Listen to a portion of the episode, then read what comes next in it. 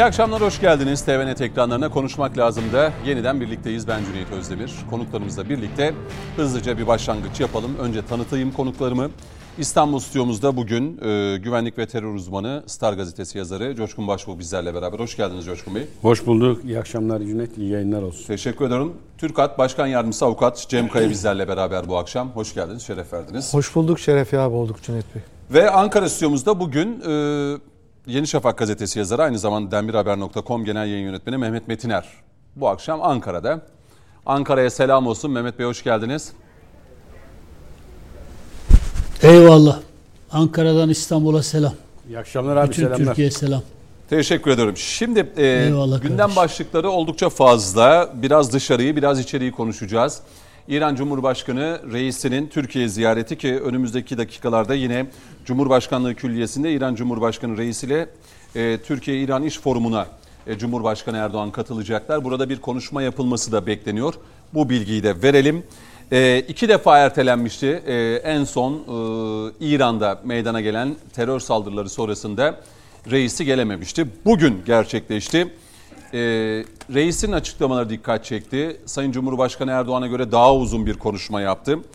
E, önceki gün İbrahim Kalın, MİT Başkanı İbrahim Kalın'ın e, Irak Cumhurbaşkanı ve Irak Başbakanı ile görüşmesi, özellikle terörle mücadele hususunda Türkiye MİT Başkanı ile Irak Cumhurbaşkanı'na e, Bağdat'a hangi mesajları iletti bunu değerlendireceğiz. Düne döneceğiz. Dün Türkiye Büyük Millet Meclisi'nde e, uzun süredir tartışma konusuydu. İsveç'in NATO'ya üyeliği hususunda meclis onay verecek mi? Meclisten onay çıkacak mı? Dün e, Yüce Meclis'ten onay çıktı ve artık sadece Macaristan'ın onayına bağlı İsveç'in NATO'ya kabulü için Macaristan'da sıra. Bunun yansımalarını konuşacağız. Siyasette ise e, DEM Parti'de aday olarak Başak Demirtaş'ın ismi öne çıkmaya başladı. Bu ismin öne çıkması blöf mü, CHP'yi baskılama mı Ee, yoksa gerçekten e, DEM Parti'de İyi Parti gibi CHP resmi çekti, müstakil bir şekilde seçimlere mi girecek? Bunu konuşacağız Ee, ve Kılıçdaroğlu'yla Özgür Özel'in buluşması, daha doğrusu Özgel'in e, Özel'in Kılıçdaroğlu'nun ziyaretini değerlendireceğiz. İyi Parti'de adaylarını açıkladı hem İstanbul hem de Ankara'da ki Buğra Kavuncu ile birlikte yine Kılıçdaroğlu'nun bir dönem danışmanlığını yapmış olduğu isim ki o isim şimdi benim de hatırımda değil. Cengiz Sopel Yıldırım e, Ankara'dan İyi Parti'nin adayı oldu. Buğra Kavuncu İstanbul'dan. Bunları da değerlendireceğiz. Hızlı bir şekilde çok derinlemesine değil ama yüzeysel gideceğiz herhalde. E, Coşkun Başbuğ sizle başlayayım. İran Cumhurbaşkanı'nın bugünkü ziyareti e, geldi. Terörle mücadeleyi bizde yapıyoruz dedi. E, Türkiye ile birlikte bölgesel meseleleri birlikte çözebiliriz dedi. Filistin meselesine değindi. Amerika ve e, İsrail'e Siyonist dedi. Siyonist rejimle mücadele etmemiz lazım dedi. E, bölgedeki tüm terör eylemlerinin arkasında Amerika Birleşik Devletleri'nin olduğunu söyledi. Buradan sözü size bırakayım. Irak'taki MİT Başkanı ziyaretini de ayrıca e, değerlendirmenizi istiyorum. Beşer dakika vereceğim çünkü konu başlıklarımız oldukça fazla. Şimdi biz bölgede terörle mücadele ediyoruz ve artık iş bölgeye geldi. Sıra orada. Bu bölgede de üç tane devlet var. Bölgede bulunan varlıkları kastediyorum. Irak, Suriye ve İran. Şimdi Irak ve Suriye'de biz fiilen bir sürecin içindeyiz. Ancak orada Irak ve İran'ın özellikle e, bu konuda samimiyetini göstermesi ve sürece dahil olması gerekiyor. Eğer kalıcı bir çözüm istiyor isek. E şimdi baktığın takdirde mevcut duruma İran git gel yaşadığı, işte zaman zaman Türkiye'ye yanaşmak istediği ama Amerika'daki o bazı karanlık güçlerin devreye girmesiyle tekrar başa dönüldüğü gibi bir kısır döngüde biz e, buralara geldik. Şimdi Irak konusunda son dönemlere göre biraz daha um- ümitliyim. Çünkü Irak ilk defa DAEŞ konusunu... İran'a göre Irak'tan daha ümitlisiniz. Bayağı ümitliyim hem de. Çünkü DAEŞ konusunda Irak e, ilk defa e, bana göre çok doğru bir tepkiyle DAEŞ konusu bitti, Amerika evine dön dedi. Aslında sözün ez cümlesi bu. E şimdi bu İran gösterdiği bir çıkış değil. Yani alışık olmadığımız bir çıkış ve Türkiye'ye bak dikkat edersen e, Dışişleri Bakanları hatta devlet başkanları seviyesinde e, sıklaşan da bir trafik var. E biz şimdi burada Irak'ta sadece askeri terörle mücadele değil, siyasi ekonomik birçok hamleyi yapmak e, niyetindeyiz. İran buna çok ihtiyacı var. Yani düşünebiliyor musun? Dünyada rezerv anlamında, kalite anlamında ilk dördün içindesin petrolde. Yani dünyada böyle parayla yüzmen gereken bir coğrafyaya sahipsin. Ama en fakir, sürekli batakta, sürekli kan ve göz içinde yaşayan da bir Irak halkı var. Yani bu mantıklı mı? Niye? Çünkü Irak'ta öylesine kirli işler döndü ki yıllarca 91'den bu yana gün yüzü görmediler. E şimdi İran bu kısır döngüden kurtulması için yapması gereken tek şey Türkiye ile işbirliği. Terörle mücadele. Terörle mücadele. Ay sadece terör değil. Mesela biz kalkınma yolu projesi. Irak'a nefes aldıracak inanılmaz önemli bir proje. Ama o projeyi hayata geçirmen için ilk yapman gereken bölgede güvenliği sağlamak. E, güvenliği sağlamak için yapman gereken terörle mücadele etmek. Terörle mücadele için yapman gereken Irak'ı PKK'dan arındırmak.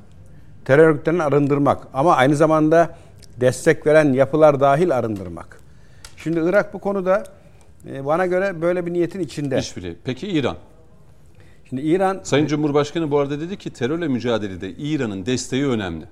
Zaten O ne- desteği- işte ne dedim temin? Üç Evet. ülkeden.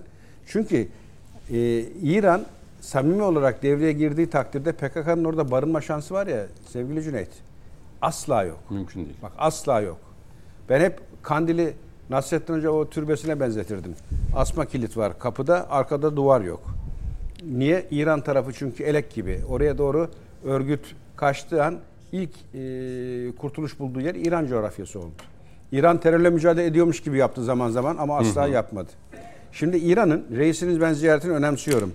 Hatta o terör saldırısına denk gelmesini de manidar buluyorum. Daha önce de söyledik. Evet. Şimdi burada reisi e, eğer içindeki o kripto yapıları temizler ve samimiyetini gösterirse bu konuda hani id- iddia ediyor ya terörle mücadele biz de istekliyiz ve e, kararlıyız veya bu konuda mücadele edeceğiz diye.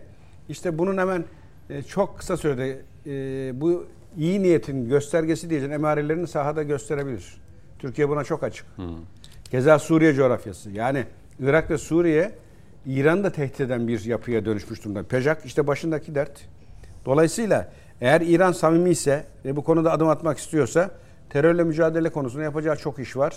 Ve sürece de ciddi katkısı olur samimi olduğu takdirde. Diyeceksin ki şimdi o samimiyete inanıyor musunuz veya o samimiyeti görebiliyor musunuz? Ben şu ana kadar göremedim. Gören beri gelsin. Ee, bundan sonra görebilir miyiz? İnşallah yanılırım. Ama hani bölgede ilişkilere baktığın takdirde biz böylesi açıklama, böylesi iyi niyet çok gördük. Ama maalesef sonuç çıkmadı. İnşallah bunda çıkar. Peki. Çünkü Türkiye'nin bölgenin İran'ın buna ihtiyacı var. Ve eğer denklem bölgede değiştirmek isteniyorsa yani Amerika Siyonist, İsrail Siyonist diyor ya inanarak bunu söylüyorsa yapacağı tek iş var. Siyonist yapıyı bu co- coğrafyadan atmak. Atmanın da yolu terörle mücadele. Türkiye zaten onu söylüyor. Aslında aynı şeyleri söylüyoruz ama sahada buluşamıyoruz ne hikmetse. İnşallah buluşuruz önümüzdeki dönem ve süreçte. Coşkun Başbuğ'la başladık. Cem Kaya'ya sözü vereyim. Ardından da Mehmet Metiner Ankara'ya döneceğim. Buyurun. Evet tekrardan hayırlı akşamlar diyorum. Kıymetli Mehmet abiye de İstanbul stüdyolarından selamlarımı, saygılarımı iletiyorum. Farklı ulusal kanallarda birlikte olmak bizim için şereftir onunla. Her yayında olduğu gibi yine şehitlerimizi anarak başlamak istiyorum. Liderimizin ifadesiyle Devlet Bey aynen şöyle ifade ediyor. Şehitlik Müslüman Türk milletinin inancındaki en yüksek mertebe, ulaşılacak en üst rütbedir diyor. Ve son dönemdeki tartışmalara cevaben camilerde, mescitlerde, şehitlerde 85 milyonun Türk, Türk milletinin ortak unsurudur ve hassasiyetidir diyor. Şimdi çok önemli bir girizgahta bulundu kıymetli komutanım Coşkun abi. Bölgedeki hassas dengeleri ifade etti ve bölgede esasen kadim devlet geleneğine sahip iki medeniyetten bahsetti. Biri malum haliniz Pers medeniyeti, tarihi kökleri yüzyıllar öncesine dayanan bir İran devlet haklı ve binlerce yıllık kadim devlet geleneğimiz Türkiye Cumhuriyeti Devleti. Bölgesel güç olma noktasında her geçen gün üzerine artılar koyan, dünyanın pek çok noktasında ateş çemberinde dönmüş olan her heyula kuyusunda bir çözüm merci olan, bugün Ukrayna'sından İsrail'e, bugün Irak'tan İran'a, bugün Pakistan'dan Afganistan'a kadar adeta bir oyun kurucu rol model ülke. Ve bu hatırlayınız ziyaret öncesinde çok önemli tartışmalar gündeme gelmişti ve 103 İran vatandaşının hayatını kaydettiği bir bombalama. Biz kıymetli Coşkun abiyle farklı bir kanaldaydık o gün ve orada birileri mesaj verdi demiştik. İşte mesajı veren belli. Emperyalizmin tırnak içinde kıblesini elinde tutan Amerika Birleşik Devletleri tam hadisenin girift hale geldiği bir noktada o İran ziyaretini de adeta shutdown yapmıştı. Ve fakat tarihin önünde duramıyorsunuz. O ziyaretler devam ediyor. O açılması murad edilen 350 milyonluk Türk dünyası muhakkak ki konuşacağız o Zengezur koridoru. Çünkü asıl mesele orasıdır. Sayın komutanım da burada muhakkak arz edecektir. Orada nacizane bizim e, görüşümüz belli bir noktada uzlaşma olması çok önemlidir. Çünkü Karabağ zaferinin taçlanacağı nokta Zengezur, Zengezur koridorudur. koridoru. 2021 yılında e, bu yılın en önemli hadisesi nedir diye soruyorlar. Devlet Bey tek kelimeyle cevap veriyor. Türk Geneş'tir. Türk Devletler Teşkilatı'dır diyor ve Zengezur koridorudur diyor. Bu koridor açıldığı an tartışmasız bir biçimde Turan coğrafyası hemhal olacaktır. Şimdi bakınız yine Salıp grup, grup konuşmasında çok net bir takım hususlara Devlet Bey işaret etti. Irak, İran ve Pakistan arasındaki çok ciddi gelişmeler ve karşılıklı füze saldırıları esasen hiçbir şekilde meşru görünmeyecek ve emperyalist unsurların keyfine olacak bir takım sonuçları beraberinde getirmek, getirmektedir dedi. Bunu niye söyledi? Bakınız İsrail'in katliamları 7 Ekim'den bu yana 10 binleri bulan sayılarda. Kadın ve çocukları da içine alan bir şekilde, onları ehemmiyet arz eden, önceleyen bir şekilde devam ediyor. Ve Müslüman dünyası ma teessüf birbiriyle adeta mücadele halinde. Bir takım farklı e, sözde terör örgütleri üzerinden karşılıklı olarak birbirlerini suçlayan devletler balistik füzelerle birbirine vurabiliyorlar. Olsa bugünkü e, ilk konuşmasında ben yayına gelmezden TVNet'te takip ettim. Reisi Cumhur da Bismillahirrahmanirrahim diye başladı ve İran Devlet Başkanı da Bismillahirrahmanirrahim Evet. diye başladı. Aslında bu sözün özüydü. İşin Bismillahı buydu. Dünya coğrafyasında herhangi bir yer söyleyin ki bana Hristiyan iki toplum birbirini vursun. Yok. Ama hep kanın ve gözyaşının aktığı noktada geliyorsunuz. Bu yüzyılda böyle. Evet. Geçmiş yüzyıllarda onlar da Muhakkak. birbirlerini... Ama işte bundan ne yaptılar? Rönesans'ında reformuyla, gül savaşlarıyla Tabii. adeta birbirlerini kırarak dökerek bir medeniyet inşasına girdiler. Ve şimdi diyorlar ki ha biz artık uzakta savaşı başlatıyoruz ve kendi güvenliğimizi de nerede görüyoruz? Dünyanın pek çok noktasındaki kan deryalarında. Bugün Çin-Tayvan arasındaki gelişmeler, bugün Rusya-Ukrayna arasındaki gelişmeler, bugün Balkanlar kaynıyor. Sayın Komutanım vakıftır Bosna-Kosova'daki gelişmeler. Bugün Irak, Suriye, e, Orta Doğu'daki denkleminde yaşanan gelişmelerde Türkiye Cumhuriyeti Devleti ile İran Devleti'nin tartışmasız bir biçimde aynı dili konuşabilmesi lazım. PEJAK'tan bahsetti Sayın Komutanım İran PKK'sı. Şimdi bizim 35-40 yıldır yüreğimizi kanatan, her çıktığımız canlı yayınımızda şehitlerimizi zikrettiren de PKK. Peki bugün SDG adını ona veren kim? Amerika Birleşik Devletleri. Kime karşı kullanıyor? Yeri geldiğinde İran'a karşı kullanıyor. Yeri geldiğinde Türkiye Cumhuriyeti Devleti'ne Mehmetçiğe karşı kullanıyor. Dolayısıyla kullanıyor. tartışmasız. Kullanışlı bir aparat, kullanışlı bir e, proxy war dediğimiz işte vekalet harpleri üzerinden yaratılan bir garnizon terör devletleri ve günün sonunda yine bununla bitireyim kıymetli Mehmet abiye topu bırakalım. Bir Müslüman coğrafyada akan kamdan demlenen altını çizelim hadi burada da iç siyasete gitsin.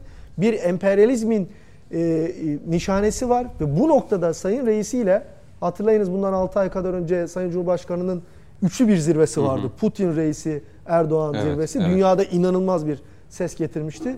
Bu görüşmenin, bu zirvenin de ben bilhassa dün akşamki NATO oylaması muhakkak konuşacağız.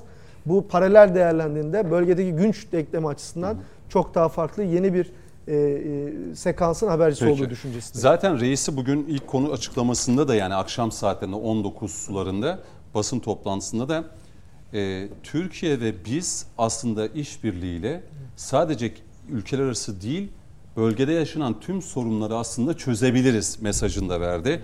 Şimdi Sayın Metiner'e döneyim. Hatta açıklamasında dedi ki terörle mücadelede kararlıyız. Bu konuda tereddüt yok.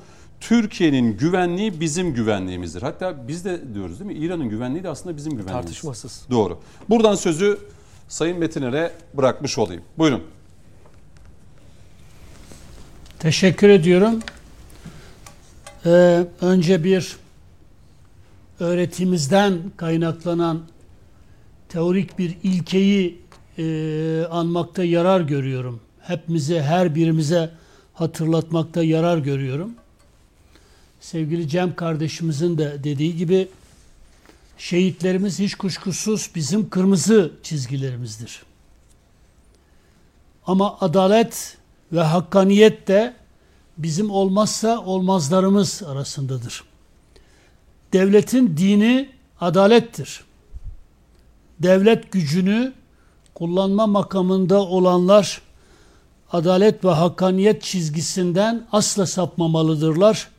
Şayet saparlarsa vatandaşların kendi devletine aidiyet ve sadakat duygusunu örselemiş olurlar. Bu konuda Türkiye'nin dirliğini birliğini düşünen herkesin devletimizin bekasını ve milletimizin birliğini düşünen herkesin özellikle de devlet erkini kullanma makamında olan e, zatların vatandaşlarla olan ilişkilerinde bu adalet ve hakkaniyet çizgisinden sapmamayı ilke edinmeleri gerekiyor. Reisinin Türkiye ziyareti çok anlamlıdır, çok çok değerlidir. Ee, satır aralarında verilen mesajlar önemlidir. Tabi bazı resmi beyanlar var. İşte Türkiye'nin güvenliği e, bizim de güvenliğimizdir. Terörle mücadelede ortaklaşmak. Bunlar her iki her ülkenin bir araya gelen ülkelerin e, birbirlerine karşı kamuoyu karşısında kullandıkları şeylerdir. Bunların hayata geçirilmesini elbette ki isteriz, elbette ki temenni ederiz. Ama e, sevgili Coşkun kardeşimin de dediği gibi e, bu konuda bir samimiyet çizgisinin ortaya konulması gerekiyor. Ben çok lafı uzatmadan bu ziyareti anlamlı bulmakla beraber e, iki önemli şeyin altını e, çizmek istiyorum. Reisinin söylediği bir şey doğrudur ama eksiktir. Tüm terör örgütlerinin arkasında Amerika Birleşik Devletleri var dedi. Doğrudur. Hı hı. Ama bir kısım terör örgütlerinin arkasında da İran vardır. İran bu yanlışından acilen vazgeçmelidir. İran PKK'yı asla karşısına almak istemez. Zaten dikkat ederseniz genel anlamda terörle mücadeledeki ortaklığa vurgu yapıyor. Evet. Herhalde başka bir cümlede kurulamaz zaten. Yani Türkiye'nin güvenliğini tehdit eden terör örgütlerine arka çıktığını söyleyecek hali yok yani. Hele ziyaret ettiği bir ülkede bunu söyleyecek hali yok elbette. Ama iki nedenle PKK'yı karşısına alamaz. Birincisi PKK yıllardan beridir İran açısından da kullanılacak en elverişli örgütlerden biridir. İki, bunu e, Amerika'ya tek başına bırakmak istemez. PKK'yı Amerika'nın tek başına kontrolüne bırakmak istemez. Çünkü Amerika'nın e, mutlak anlamda kontrolüne giren ve İran'ı da karşısına alan bir PKK e, İran için de çok ciddi bir güvenlik sorununa dönüşür. Hı hı. E, ikinci nedeni de bu. Çünkü İran'ın da tırnak içinde e, kaşınacak bir Kürt sorunu vardır. Zaten komutanımız da değindi. E, PKK'nın İran kolu olan PEJAK bir siyasal partidir. E, PYD gibi bir siyasal partidir. YPG nasıl ki PYD'nin silahlı koluysa e, İran PKK'sının siyasal partisi olan PEJAK'ın e, askeri silahlı kanadı da YRK dediğimiz e, örgüttür. Hı hı. Yani Türkiye'nin hatırına PKK'yı karşısına aldığında e, İran kendi içinde de ciddi bir teröre, iç e, savaşa davetiye çıkartmış olur. Bunu yapmaz. Ayrıca PKK PKK Erbil hükümetini hizaya dize hizaya getirmek için e, kullanılacak önemli bir aparattır e, İran için. Çünkü İran Erbil'i yutmak istiyor. Barzani hükümetini yutmak istiyor. E, Talabani ve PKK üzerinden Erbil hükümetini baskılayarak Türkiye'den de kopartıp kendi e, güdümüne yerleştirmek istiyor. Bu açıdan e, PKK'nın silahlı gücüne İran'ın e, duyduğu ihtiyacı herkes bilir. Bölgeyi bilen herkes bilir. Hı hı. Yıllardan beridir de İran-PKK ilişkisini, bağlantısını bilen herkes bilir. Terör e, baronlarının özellikle de Cemil Bayık'ın İran derin devletiyle olan ilişkilerini herkes bilir. Dolayısıyla e, ben e, PKK konusunda ne Irak'ta ne Suriye'de e, ne de bir başka yerde e, İran'ın Türkiye lehine adım atacağı kanaatinde değilim. Dolayısıyla İran'ın e, büyük ölçüde kontrolü altında olan Irak hükümetinin de e, Türkiye'nin e, lehine hatırına PKK'ya karşı aktif ve ciddi bir e, tavır geliştireceği kanaatinde değilim. PKK ile olan mücadelede şu an Türkiye'nin tek kozu Erbil hükümetidir. Barzani hükümetidir. Zaten Barzani hükümeti de bir şekilde Talabani PKK üzerinden tasfiye edilmek isteniyor. Ama buna rağmen Türkiye elbette ki Talabani'ye karşı da PKK'ya karşı da mücadelesini kararlılıkla sürdürecektir. Bedeli ne olursa olsun sürdürecektir. Ama ben bu Türkiye e, İran ziyaretinin reisinin e, İran Sayın Cumhurbaşkanı Türkiye ziyaretini çok anlamlı ve değerli buluyorum. Özellikle siyasi, diplomatik ve ticari ilişkilerin derinleştirilmesi açısından umarım ve dilerim İran e, Türkiye'ye karşı düşmanlık eden, yıllardan beri düşmanlık eden terör örgütlerine de şu ve bu şekilde arka çıkmaktan vazgeçer. Bu İran'ın e, aslında son kertede lehine olur. E, Türkiye ile dostluk İran'a daha çok e, kazandırır. Umarım bu gerçekliği görürler diye temenni ediyorum ama e, sadece temenni Anladım. benimkisi. Peki. Bir hemen reklama gidelim hızlanacağız öyle gözüküyor. Dönüşte bir e, İsveç'in e, meclisten çıkan onayı NATO ile alakalı hemen o başlığa geçeceğiz. Kısa bir reklam arası dönüşte buradayız. Evet devam ediyoruz. Hızlı bir şekilde konuşmak lazımın ikinci bölümüne başlayalım. Dün Türkiye Büyük Millet Meclisi'nden İsveç'e çıkan NATO vizesi. Ve tabii Rusya ile ilişkileri nasıl etkiler? ABD-Türkiye ilişkileri nasıl etkiler? Tabii İsveç üye olmadı. Macaristan'ın şimdi tavrı merak ediliyor ne olacağı. Hemen e, komutanım size yönelteyim. Meclisten çıkan karar nasıl buldunuz? Karar şimdi elbette bir e, belli bir şok etkisi yarattı. Ama ben yadırgamadım. Niye? Şimdi e, Cüneyt şu başlığı özellikle açmak lazım. Devletine güveniyorsan yaptığı her işi, attığı her adımı da e, güvenle karşılayacaksın. Yani devletim eğer bunu yaptıysa bir bildiği vardır diyeceksin. Niye bu cümleyi kuruyorum? Şimdi bir takım çevreler, vay işte İsveç'e hayır demiştiniz, evet oldu, işte teslim olduk. Ya devlet bir süreç yürütüyor ve bu süreç içerisinde bizim bilmediğimiz, görmediğimiz bir takım alışverişler, bir takım pazarlıklar yürüyor. Şimdi mesela İsveç konusunda Türkiye çok net bir tavır ortaya koydu ve Sayın Erdoğan dedi ki teröre verdiğin destekten dolayı hele bir de o üstüne bu hani görüşmeler başladıktan sonra işte Kur'an-ı Kerim'i yakmalar, Sayın Erdoğan hakaretler, işte Türkiye Cumhuriyeti Devleti ile ilgili hasmane tutum için olan teröristlere kucak açmalar siz unutun dedi bu akıllar dedi NATO'ya üyeliği. Şimdi bir, İsveç'in NATO'ya girmesi bana hiçbir şey kazandırmaz. İki, İsveç'in NATO'dan NATO'ya girmemesi de ba- bana hiçbir şey kazandırmaz. Girsen olur, girmesen olur. Ben bu gözle bakıyorum devlet olarak.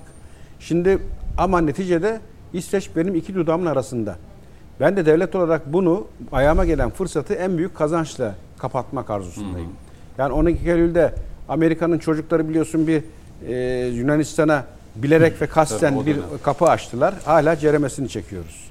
Orada bir pazarlık konusu dahi yapılmadı. Lafını dahi ettirmediler. Verilen sözlerin hiçbir yerine Ha, getirilmedi. zaten Ama söz Yunanistan NATO'ya girdi. Hayır söz möz almadılar ki. Biz de oradan koşulsuz Yunanistan NATO'ya evet dedik. Onun için zaten darbenin bir bence penceresi oldu. Çünkü bir önceki darbeden önceki siyasi irade hem de muhalif olan iki parti Demirel ve Ecevit asla böyle bir şey müsaade etmeyiz dediler. Ona rağmen 12 Eylül bu ihaneti yaptı. Şimdi geldik bugüne. Biz de diyoruz ki ayağımıza gelen bir fırsat var. 12 Eylül benzeri bir olay olmasın diye bunu en iyi kazançla kapatmak arzusundayız. Amerika en isteklisi, İsveç en isteklisi. Muhatabı zaten. Amerika'ya F-16 artı F-35 artı işte bir takım e, o modernizasyon kitlerini ver diyoruz. Amerika bununla ilgili adım atacağını söylüyor. Şu an net bir adım görmedik. Ancak bunu görme şansın da yok. Yani Amerika'ya 5 sene 10 sene bekleyelim F-16'lar gelsin ondan sonra İsveç'e imza atarız deme lüksün yok. Ama İsveç bacağına geldiğinde bir teröre desteği kes, iki bana ambargoları kaldır gibi başlıklar açıyoruz. Şimdi teröre desteği İsveç kesmiş dahi olsa sen o imzayı attıktan sonra aynı İsveç'in teröre destek vermeyeceğini garanti edemezsin. Ama eğer İsveç'in bana yapmış olduğu ambargolarda özellikle savunma sanayinde önemli projelerin e, İsveç'in engellemesi nedeniyle sekteye uğradığını varsayarsak, düşünürsek ki öyle bir tablo var. Bu durumda eğer ben İsveç'e ambargoyu kaldırttırıp şu hayat önemi ait parçaları, e, bu e, teknik ekipmanı bana ambargoyu kaldır ve ver dediğimde eğer İsveç bunu veriyorsa ben o İsveç'i NATO'ya alırım. Neden? Çünkü o İsveç konusundan dolayı sekteye uğran projeler ayağa kalksın diye. Ben orada basit imza karşılığı geleceğe dönük milyarlarca doları kurtarmış olurum. Eylül 2023 İsveç dedi ki Türkiye olan ambargoyu kaldırıyoruz dedi. Açıkladı bunu. Niye açıkladı? Bizim uygulamış olduğumuz o baskıdan dolayı açıkladı. Ve orada bizim yetkililerimiz de İsveç'e e, malzeme talebinde bulunan e, savunma sanayinde e, e, görevli özel şirketlerimiz talepleri karşılanıyor. Ambargonun kalkmasıyla birlikte diyorsa ve ben orada o ciddi kazanımı eğer elde ediyorsam atarım kardeşim ben imzayı. Anladım. Yani burada atladığımız bir husus var. Ne kazandık da ne aldık da niye evet dedik? Ne biliyorsun ya aynı masaya mı oturdun? Aynı havayı mı soludun? Güveniyorsan tam güveneceksin hükümetine, devletine. Yani orada e, siyasi irade, Sayın Erdoğan, ya işte savunma sanayi, genelkurmay, savunma bakanlığı görmedi bu gerçekleri. Bu fırsatı ıskaladı. Ya sen o aklında e, bunu hemen yakaladın. Ya burada zaten evvelden de söyledim ben. Sadece savunma sanayindeki kazanımlar adına İsveç'in ben NATO'ya üyeliğinin konusunda olumlu bir tablonun çıkabileceğini hatırlarsan Anladım. ifade etmiştim. Evet, evet. Öyle de oldu. Peki. Bakalım e, Cem Kaya nasıl düşünüyor bu konuda? Bir 5-6 dakikada size verin buyurun. İfade edeceğim tüm hususlar nacizane kendi şahsi görüşlerimdir. Ben öncelikle NATO'nun tartışılması, sorgulanması gerektiğine inanıyorum. 1980'lerin ortasından itibaren Türkiye Cumhuriyeti Devleti ülkemizin hemen her e, santimetre karesinde çok ciddi bir mücadelenin içine girdi. Gün geçmedi ki can alıp can verdi Mehmetçik, şehit verdik, vermeye de devam ediyoruz. NATO'nun da meşhur 1952'den bu yana üyesiyiz. Bir 4 ve 5. maddeleri var. 5. maddeyi herkes bilir. Kaba tabiriyle one for all, all for one dedikleri birimiz hepimiz hepimiz birimiz için yani halihazırda 31 artı 2 daha geliyor 33. NATO üyesi ülkenin saldırıya uğraması halinde diğer tüm devletlerin yek vücut olarak cevap vermesidir. Bu nedense hiçbir şekil ve de surette Türkiye Cumhuriyeti Devleti Türk Silahlı Kuvvetleri yönünden tatbik edilmemiştir. Biri de meşhur dördüncü maddeleridir. Yakın tehlikenin varlığı. Biz bunu son dönemde iki kez Birleşmiş Milletler Güvenlik Konseyi ve NATO Sekreteryası nezdinde işletmek istedik. Ama ikisinde de çalıştırmadılar ve dediler ki siz kendi e, söküğünüzü kendiniz dikeceksiniz. Dolayısıyla NATO niye var? NATO bir pakt, bir askeri güvenlik paktı ve Kuzey Atlantik Paktı. Kime karşı kurulmuş? Hatırlayınız Varşova Paktı Rus e, yayılmacılığına karşı, ekspansiyonizme karşı ve fakat yakın dönemde tartışmasız bir biçimde Amerika Birleşik Devletleri eşittir NATO, NATO eşittir ABD olmuş. İsveç olarak görmüyorum ben, ben Amerika olarak görüyorum ve hiçbir şekil ve de surette Yani meclisten İsveç'e değil de ABD'ye mi onay çıktı? Kesinlikle. Ve hatırlayınız 15 Temmuz gecesi hain teröristler, üniforma girmiş teröristlerle Türkiye Cumhuriyeti Devleti Türk Silahlı Kuvvetleri milli unsurları mücadele halindeyken Almanya'dan, Frankfurt'tan bir açıklama yapıldı. Ee, ittifak halinde olduğumuz subaylarımız şu an derdest edildi diye. Bu bir yüz karasıdır. Türkiye'nin artık bunu sorgulaması lazım gelir. Çünkü geçen çok enteresan bir yazı okudum. Türkiye Cumhuriyeti Devleti NATO üyelerinin saldırılarından korunmak için NATO üyeliğine evet diyebilir diye çok enteresan bir makaleydi. NATO Ee, üyelerinin Foreign saldırılarından Policy'de, evet, korunabilmek Foreign için. Policy'de çok Enteresan enteresan, bir yazıydı. Doğru, makale. Yani biz Evet. Mesela NATO'yu sözünü kesiyorum. Estağfurullah. Ben varlığını hani orada olmamızı savunan biriyim. Niye biliyor musun? Çok karşı olmama rağmen. Mesleğe girdiğim günden beri NATO, anti NATO diye tanınır, biliniriz. Ee, hiç sevmem ama NATO'nun saldırısından korunmak için NATO'nun içinde olmalısın. Evet. Burada Tabii da NATO'da yız değil bu tartışma değil. Hani İsveç üzerinden biz belki Bunu devam edeyim şey- ben. Şimdi bakınız bir bir alvere girdik biz. Bu alverde öncelikle üçlü bir pakt yaptık. Burada Finlandiya. En kolay o geçti. Evet. Çok toplumda bir inikası da olmadı, tartışması da olmadı. Ama İsveç bizim yüreğimizi canımızı çok yaktı. Bugün dahi hala PKK'nın, FETÖ'nün, DHKPC'nin ve Marksist grupların tamamının marjinal solun Avrupa'daki, Kuzey Avrupa'daki yegane sığınağı ve barınağı. Şimdi bu ülke ne yaptı? Coşkun abi ifade etti. Riyaseti Cumhurbaşkanı'nın kuklalarını belediye binalarında asarak yaktı. Recep Tayyip Erdoğan 85, 85 milyonu temsil eder. Onun için Türk Ceza Kanunu 293. maddesinde şahsi manevisi korunur. Korunan Türkiye Cumhuriyeti'nin bizatı manevi şahsiyetidir. Hepimizin Cumhurbaşkanıdır. Kelamı Kadimi, Natık-ı Kelamullah Kur'an-ı Kerim yaktı. Ve bunları polis korumasında yaktı. Aynı İsveç'te bir İsrailli protesto etmek istedi. Bir Tevrat tırnak içine yakılmak istendiğinde polis coplayarak aldı götürdü oradaki şahsiyet.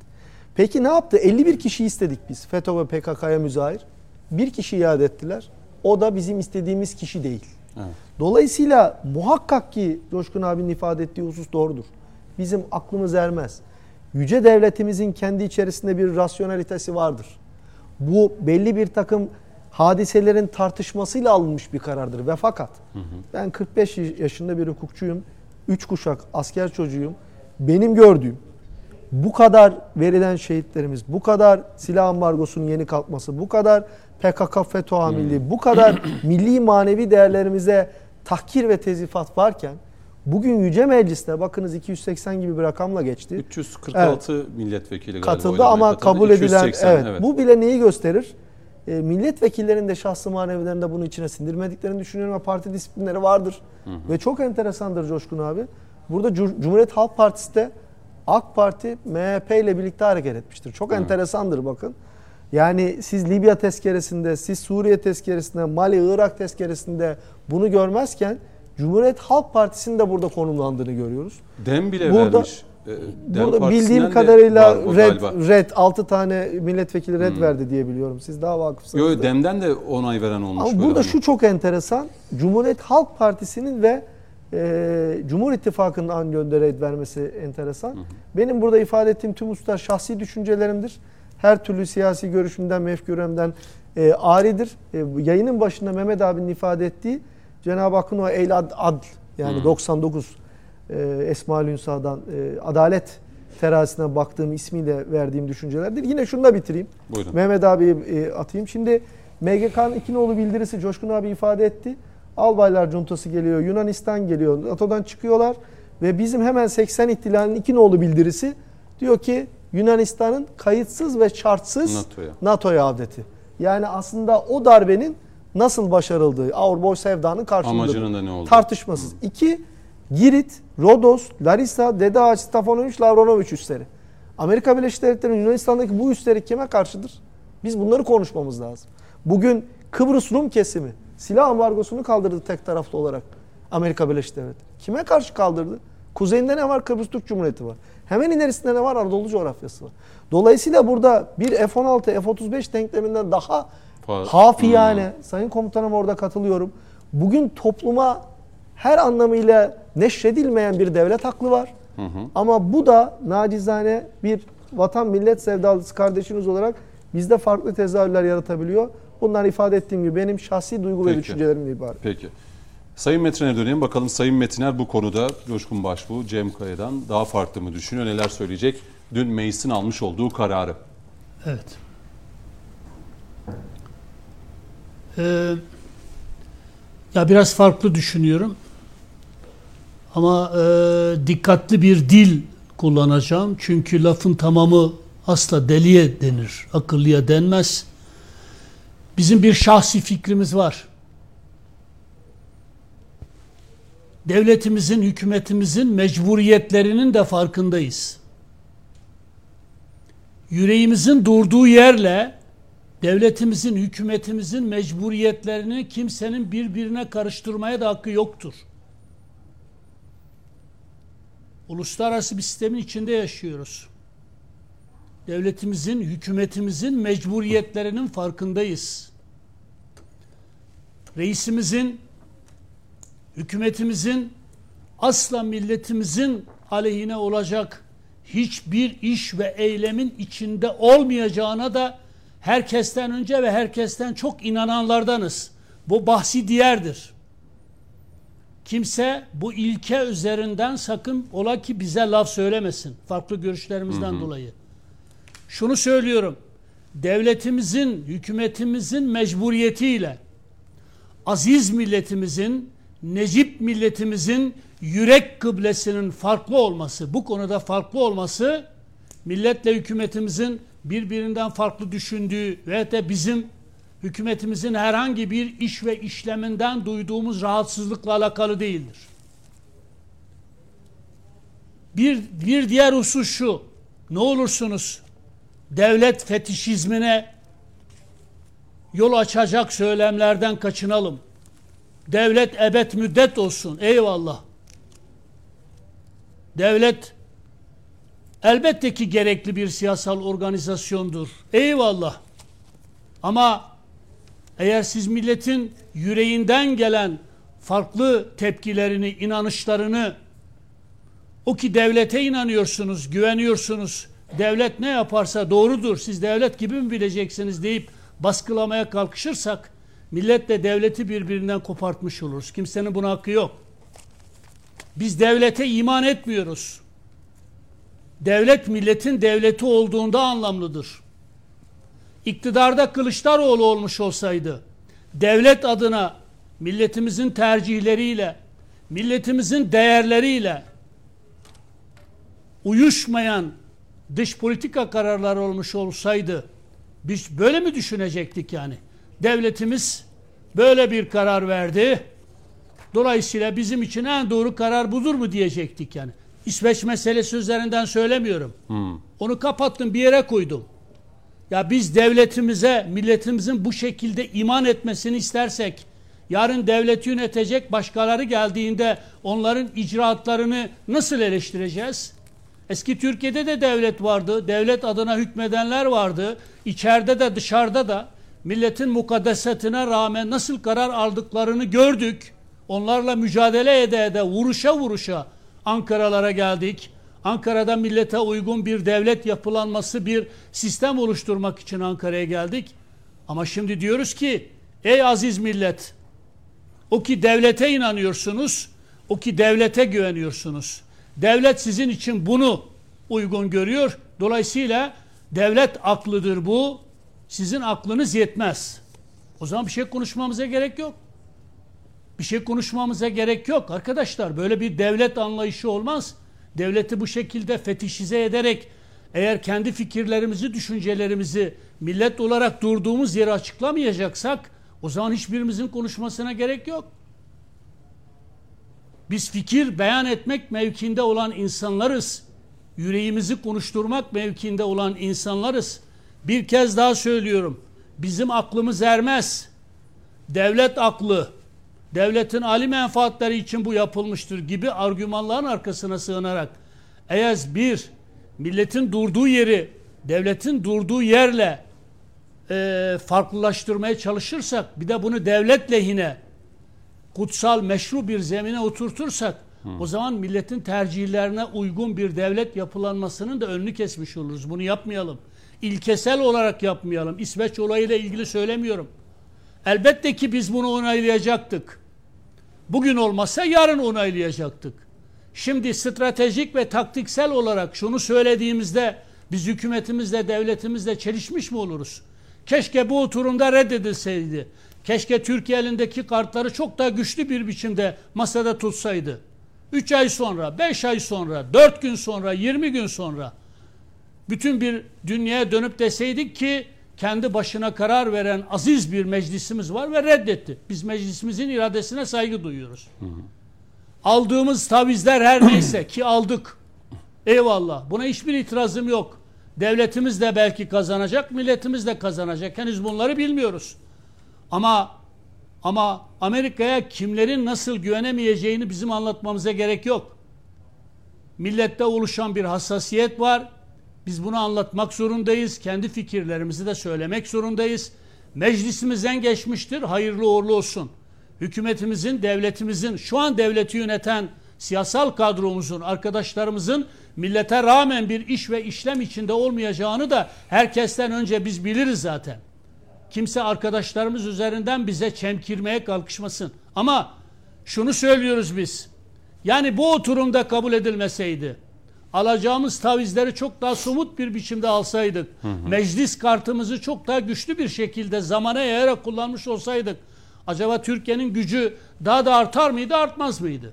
Şimdi birileri bize şunu söyleyecek bunu söylediğimizde.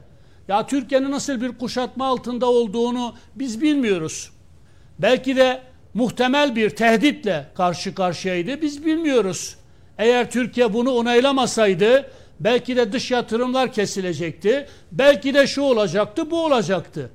Arkadaşlar bunu söylüyorsak Bu şu anlama gelir. Demek ki devletimize tehditler ve şantajlar karşısında diş çöktürüldü. Aziz meclisimize diş çöktürüldü. Farkında olmadan milletimize söylemeye çalıştığım şey bu. Bu kabul edilemez. Türkiye tehditlere ve şantajlara boyun eğdiği için dün meclisinde İsveç'in NATO'ya üyeliğine evet demedi. Devletinin ali menfaatleri ve milletinin çıkarları bunu gerektirdiği için eminim ki hükümetimizin yetkilileri çıkıp bunları da açıklayacaktır. Ama milletimizin yüreğinden gelen tepkileri, milletimizin yürek kıblesini devletimizin, hükümetimizin mecburiyetleriyle illa da birleştirmeye çalışmak doğru değildir. Aslında milletimizin bu farklı tepkisi, İsveç'in NATO üyeliğine evet diyen tutumuna rağmen farklı tepkisi devletimizin, hükümetimizin elini güçlendiren bir şeydir. Amerika, Batı dünyası şunu bilecek. Evet biz meclisimizden bunu geçirdik. Çünkü uluslararası bir sistemin üyesiyiz. O paktın bir üyesiyiz. Bazı mecburiyetlerimiz var, yükümlülüklerimiz var vesaire vesaire. Ama milletimiz size güven duymuyor. Milletimiz sizi hasım olarak görüyor. Gazze'de işlenen cinayetlerin de faili olarak görüyor, ortağı olarak görüyor ve size hiçbir şekilde güvenilmemesi gerektiğine inanıyor. Aslında milletimizin ortaya koymuş olduğu bu yürekli tepki, farklı duruş devletimizin, hükümetimizin elini güçlendiren bir duruştur. Dolayısıyla ez cümle bitiriyorum. Şunu Peki, söylemeye buyurun. çalışıyorum. Lütfen rica ediyorum, yalvarıyorum. Kimse devlet üzerinden hamaset yapmaya, devlet fetişizmi üzerinden de milletin farklı taleplerini, tercihlerini susturma yoluna gitmesin. Devlet aklı bunu gerektiriyor. Devletin ali menfaatleri bunu gerektiriyor. Gerektirebilir ama bırakalım milletimiz tepkisini ortaya koysun. Peki. Devletimizin, hükümetimizin mecburiyetleriyle milletimizin yürek kıblesinin farklı olması devlete, hükümete ve de her birimizin mensup olduğu partilere karşı bir isyan, itiraz anlamına gelmiyor. Lütfen. Peki. Rica ediyorum çünkü AK Parti grubu içinden de e, hayır oyu veren değerli arkadaşlarımız var. Bir kısmı belki de katılmadı. Cumhuriyet Halk Partisi içinde de 111 milletvekilinin oylamaya katılmadığı belirtiliyor. Dolayısıyla bunu siyaset üstü bir mesele olarak görüp devlet evet bir mecburiyet tahtında buna gereksinim duymuş olabilir. Eyvallah. Ama millet olarak bırakınız herkes fikrini söylesin. NATO'ya karşı, Batı Paktı'na karşı, emperyalizme karşı, e, e, Amerika'nın canavarlığına karşı yükseltebileceğimiz bütün sesleri yükseltelim ve inşallah gün geldiğinde de NATO'dan da çıkacak güce erişiriz. Amerika ile de her alanda hesaplaşacak gücü kendimizde buluruz inşallah. Peki. Üç farklı e, yorum geldi yani Coşkun Başbuğ, Cem Kaya ve Mehmet Metner'den. Evet yani toplum, millet, herkes e, istediğini söylüyor. Yani NATO karşıtlığı herkes çıkabilir. Evet NATO ama bir yandan da devletin e, çıkarları e, o paktın içerisinde bulunmamız da gerektiriyor. E, meclisin bir iradesi dün itibariyle ortaya kondu. Evet tartışılabilir ama buna evet diyenler işte şöyledir, e, oylamaya katılmayanlar böyledir şeklinde bir ayrım yapmak da herhalde çok da doğru değil. Sayın Metiner biraz da ona da e, vurgu yapıyor Yani burada. hayır diyenlerin devletin ali menfaatlerine aykırı, devlet aklına aykırı e, düşündüğünü ve de AK Partili ise AK Partili siyasetine karşı çıktığını, MHP'li ise Sayın Bahçeli'nin iradesine karşı çıktığını söylemek ayrıca bir densizliktir yani. Anladım. Öyle milletin iradesini her birimizin birey olarak fikrini bu kadar çok baskılamaya hiç kimsenin hakkı yoktur. Parti aidiyeti bu demek değildir yani. Bırakalım hepimiz fikrimizi söyleyelim. Gene partimize sadakatle bağlı oluruz.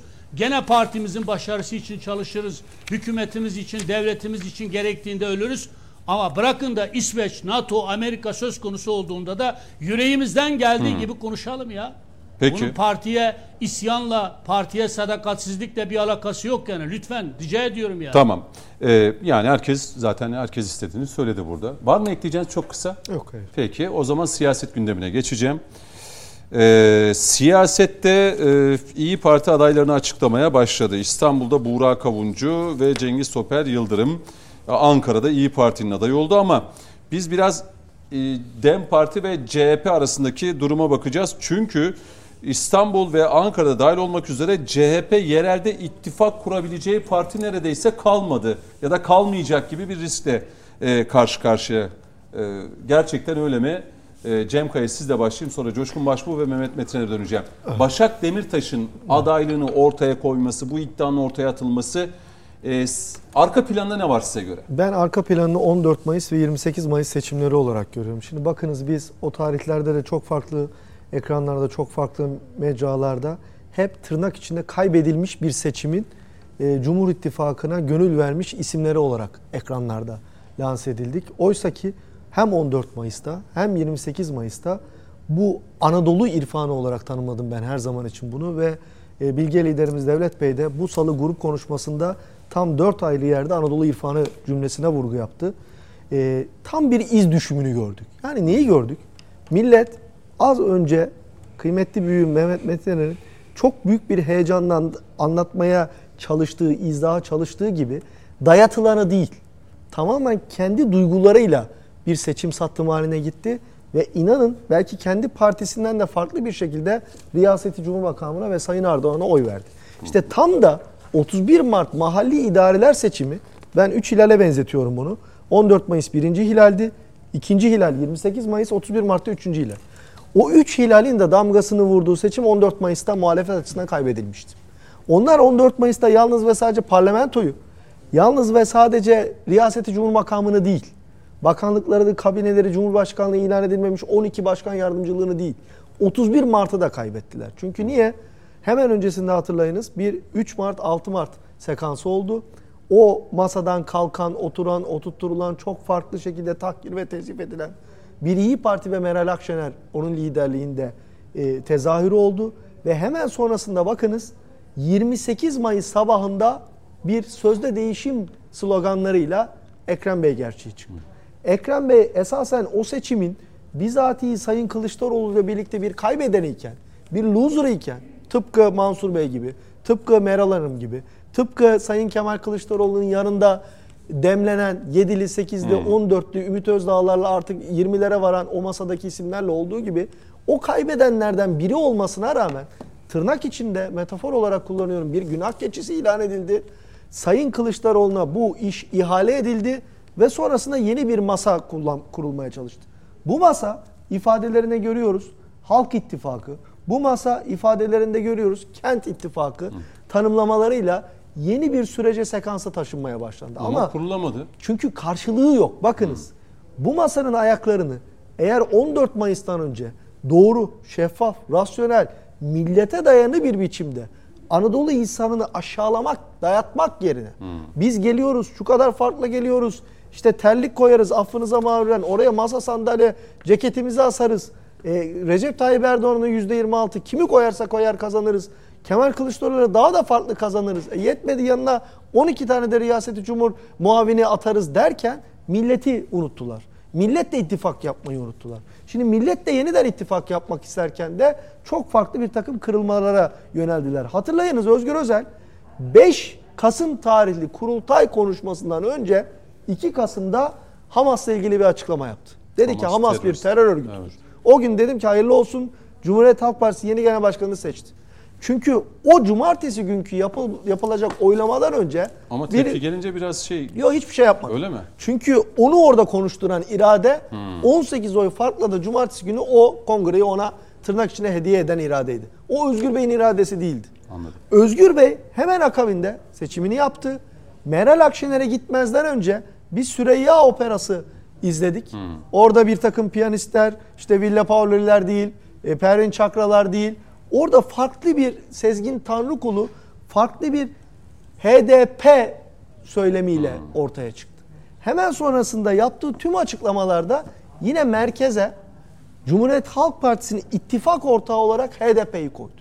Ondan tam 13 gün sonra Meral Akşener ziyareti yaptı. Ondan tam 28 gün sonra Muharrem İnce ziyareti yaptı. Ve aslında her şey bitmişti. Her şey bitti. Çünkü o formalite bakın icabı. tabii kendi açıklaması da var Özgür Özel'in. Diyor ki kırmızı e, çok, ne göz Tamam ben bunları anladım ziyaret bunu şeyi falan. anlaşılıyor. Nereye nereye Ha, bağlayacağım? öyle mi? Şimdi diyor ki Dem Parti ile ben HDP diyorum. Gözler önünde açık bir ilişki içerisindeyiz. Şimdi Gözler HDP önünde. Evet. Bu kendi beyanatı. HDP de diyor ki bu bana yetmez. Ben daha ötesini tam bir ittifak ruhunu istiyorum diyor. Çünkü niye? Siz beni 14-28 Mayıs'ta diyor adeta tukaka umacı ilan ettiniz. Benimle aynı masada oturmadınız ama o reyime oyma talip oldunuz diyor.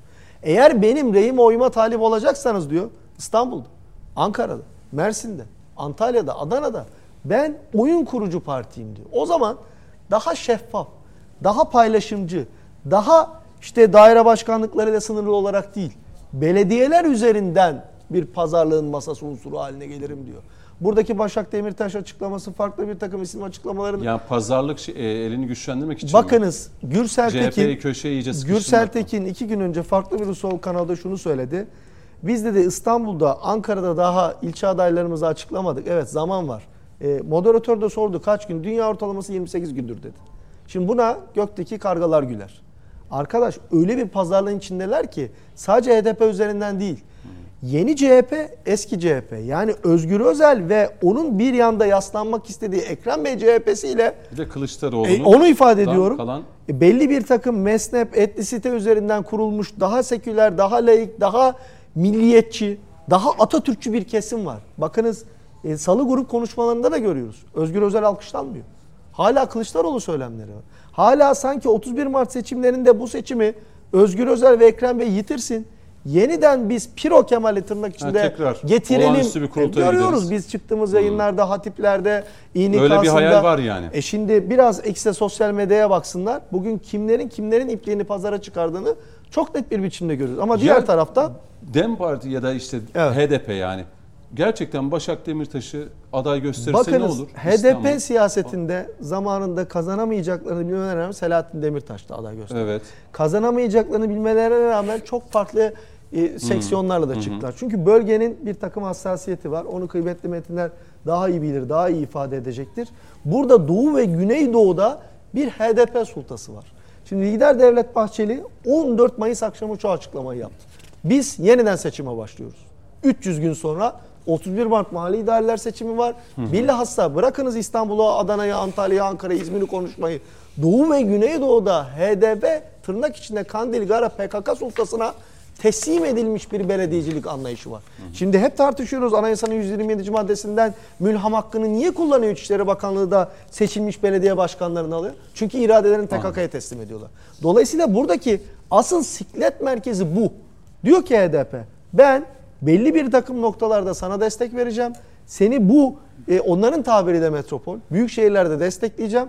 Ama sen de bana karşı olan kartlarını adeta tırnak içinde ikinci mecrada değil. Öyle e, müdürlük falan da değil. Değil, Belediye net. başkan yardımcılığı. Belediye başkanlığı. sekreter, belediye Net, başkanlığı. mesela ilçe belediyeleri. E, duyuyoruz şimdi Esenyurt'ta duyuyoruz. E, Küçükçekmece'de duyuyoruz. Ya Beşiktaş'ın istenildiğine kadar duyuyoruz. Yani tam istediklerini alamadıkları için Başak Demirtaş kartını o. tartışmasız. Dolayısıyla masada çok kartlar var. Siyaset. Bu siyaset içinde çok şey konuşulur. Daha bakın önümüzde iki ay aşkın bir süre var. Su akar, yolunu bulur. Peki. Komutanıma hemen döneyim. Ee, bu Başak Demirtaş hamlesi yani bunun olası adaylığına kim karar verdi? Neden böyle bir çıkış geldi Dem'den size göre? Şimdi e, biz hep şunu tartıştık. E, acaba ben hala masa tarafındayım. Masa dağıldı mı yoksa bir e, yaklaşan seçim sürecinde tekrar bir araya eklemlenecek mi? Bunu hep konuştuk.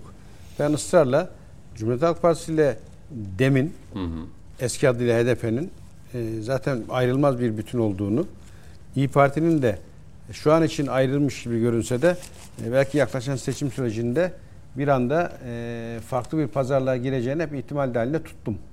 Ama şu ana kadar bunlar gerçekleşmedi. Yani İyi Parti logosuyla, adayıyla seçime gireceğini gösterdi. Yine aynı şekilde e, Dem'de bana göre olabilecek en onlar açısından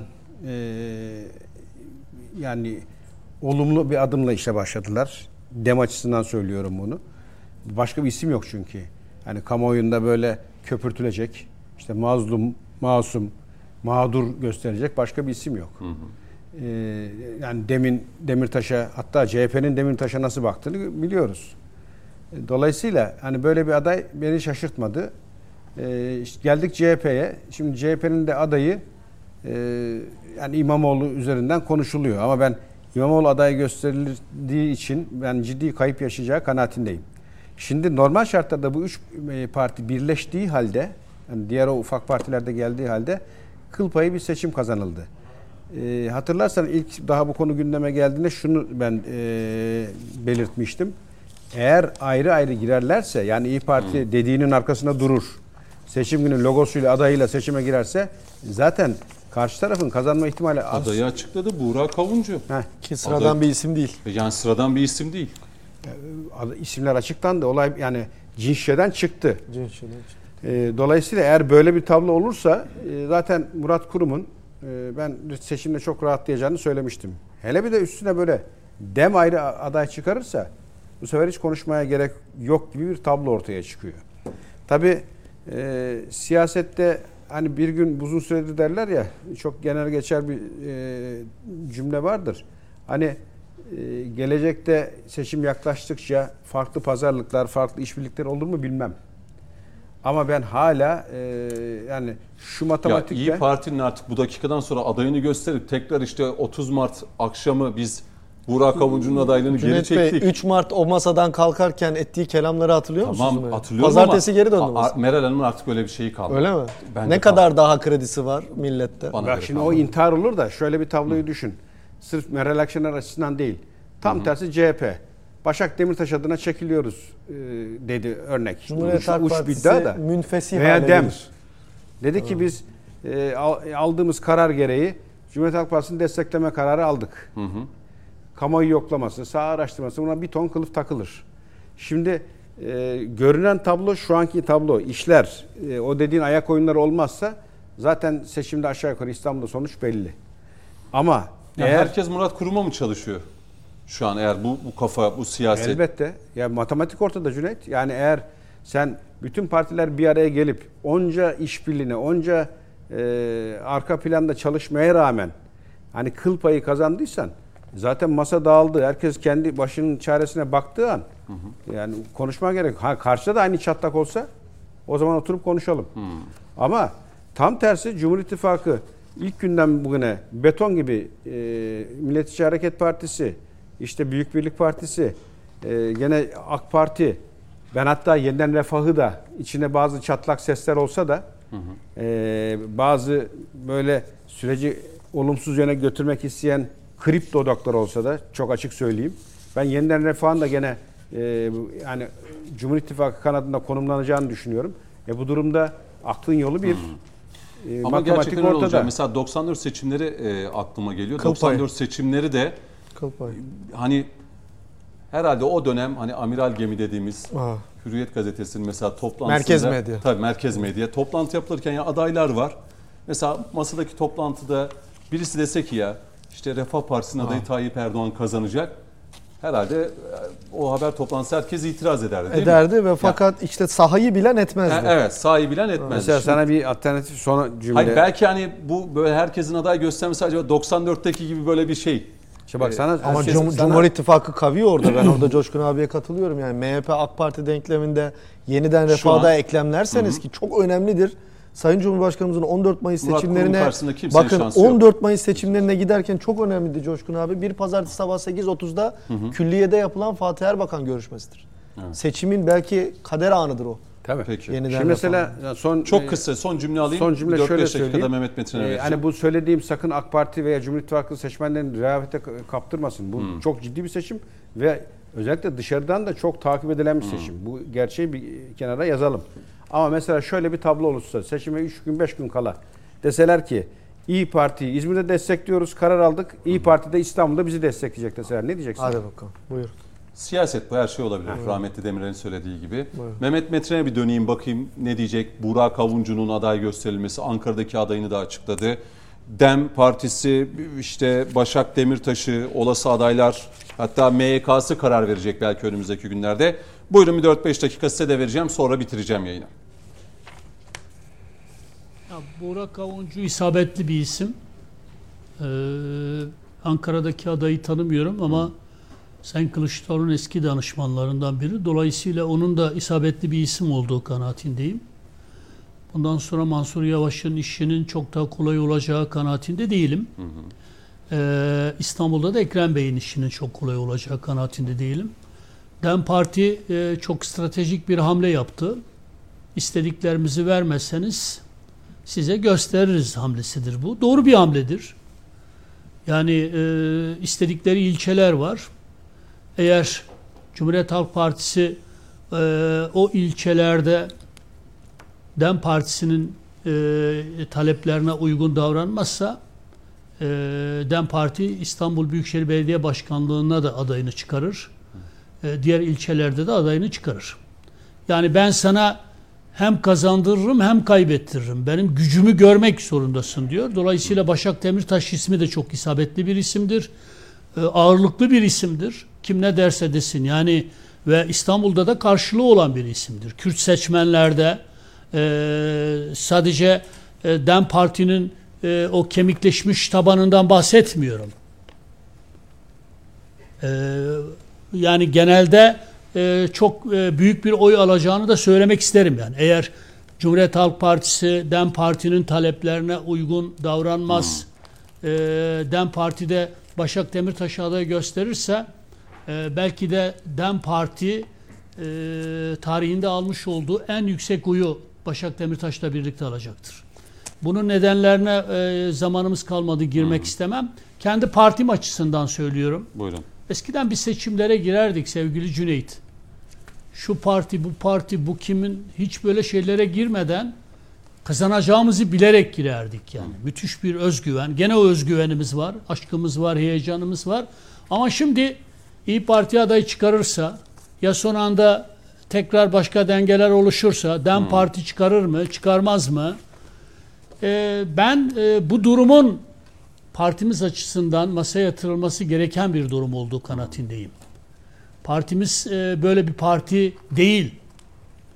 Milletin gücünü arkasına alan ve tek başına girdiği seçimlerde de. Cumhurbaşkanlığı seçiminde de öyleydi. Recep Tayyip Erdoğan ilk seçiminde herkes bizim karşımızdaydı ama Recep Tayyip Erdoğan 52-54 oy aldı. Onun için bence seçim sonrasında tablo çok netleşecek. Yani kazandığımız yerler, kaybettiğimiz yerler hem CHP açısından netleşecek hem AK Partimiz açısından netleşecek ve bence siyaset yeniden karılacak. Siyaset yeniden karılacak. Hiçbir şey eskisi gibi olmayacak. Yeniden Refah Partisi'ni tebrik ediyorum. Fatih Erbakan'ı tebrik ediyorum. İstanbul'da adayı çıkartmayacaklarını açıklamakla çok anlamlı bir e, e, duruş sergilediler.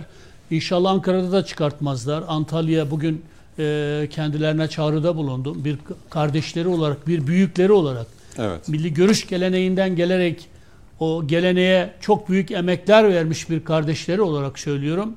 Yapmamaları gereken tek hata bir reisi asla karşılarına almamaları. Partileri farklıdır.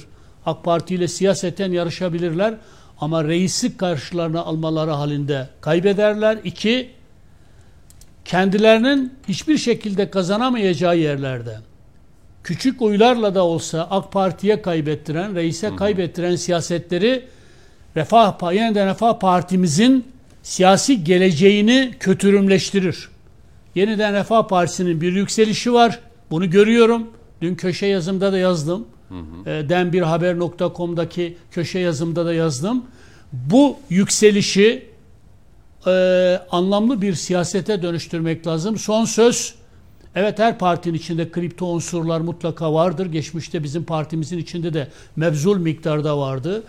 Ee, belki Yeniden Refah Partisi'nin içinde de vardır. Ama ben çok net bir şey söylemek istiyorum. Buyurun. Yeniden Refah Partisi'nin içinde var mıdır yok mudur bilmiyorum. Ama varsa bile ben o kripto aklın Yeniden Refah Partisi'nin istediği çizgiye çekebileceği kanaatinde değilim.